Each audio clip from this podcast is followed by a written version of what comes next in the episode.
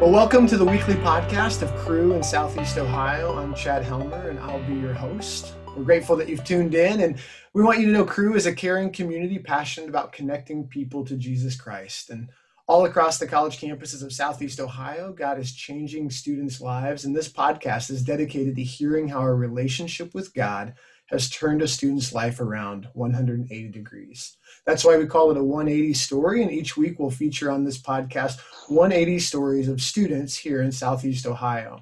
And so today we have the opportunity to hear from Alex Laughlin. Alex, how are you doing? Hey, Chad. Doing good. Happy to be here. Awesome. Well, tell us a little bit about yourself. Love to hear. Uh, tell us where you're from, hometown. Where'd you grow up? Yeah, I'm from uh, Fairfield, Ohio. It's outside of Cincinnati. Um, I am a senior here at O U, uh, studying journalism. Awesome. Awesome. So Fairfield High School, right? Yes. What was your mascot? Uh, the Indians. The Indians. Okay. Uh, my hometown, we were also the Indians, actually. There we so, go. Yep. Great. Awesome. And maybe, um, interesting fact about you. Tell us something we don't know.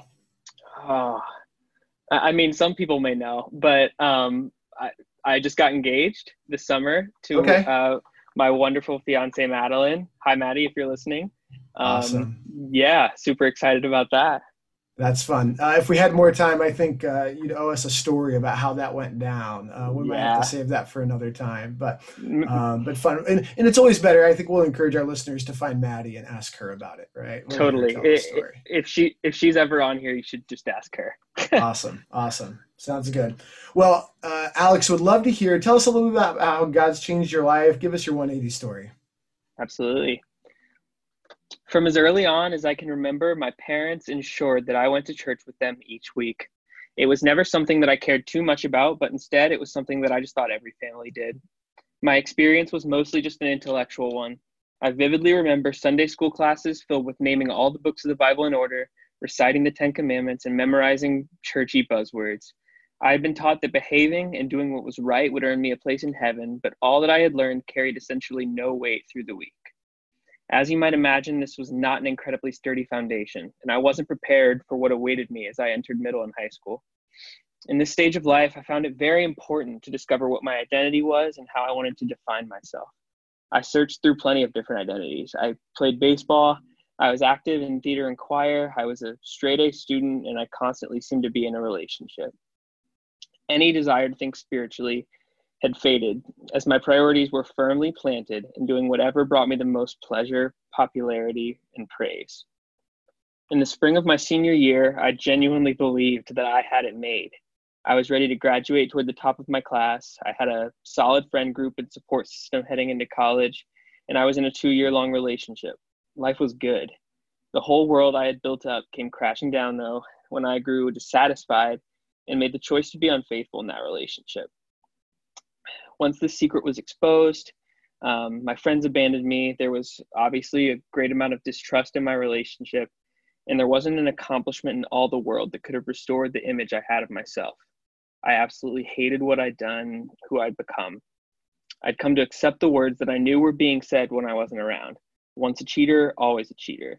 This was just who I was.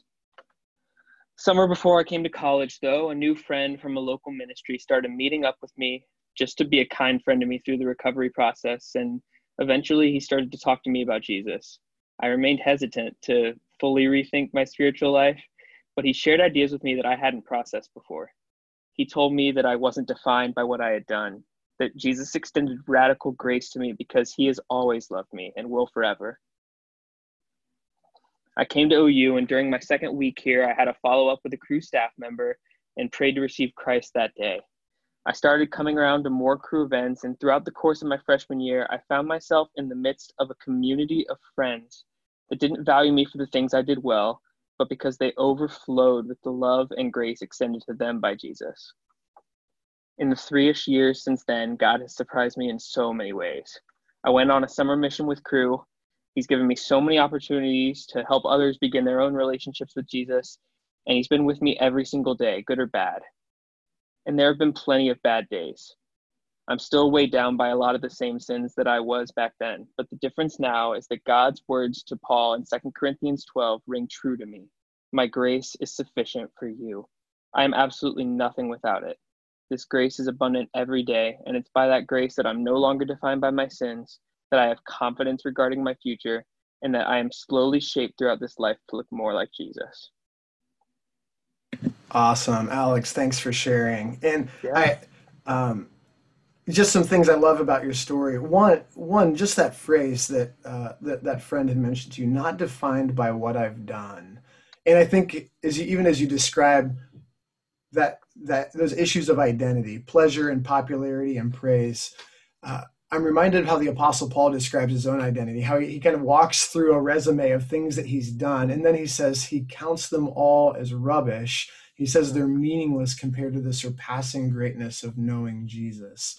Um, what an incredible thing to not be defined by what you've done. And I have to imagine some of our listeners can be grateful for that message, uh, you know, the truth of the gospel. And so that's great. And I'm curious, as you've, you know, in your involvement with Crew, because you're a senior, you've been around for a while now, what are some of the things where you've seen, maybe you've seen God most continue that work of shaping you or conforming you into his image?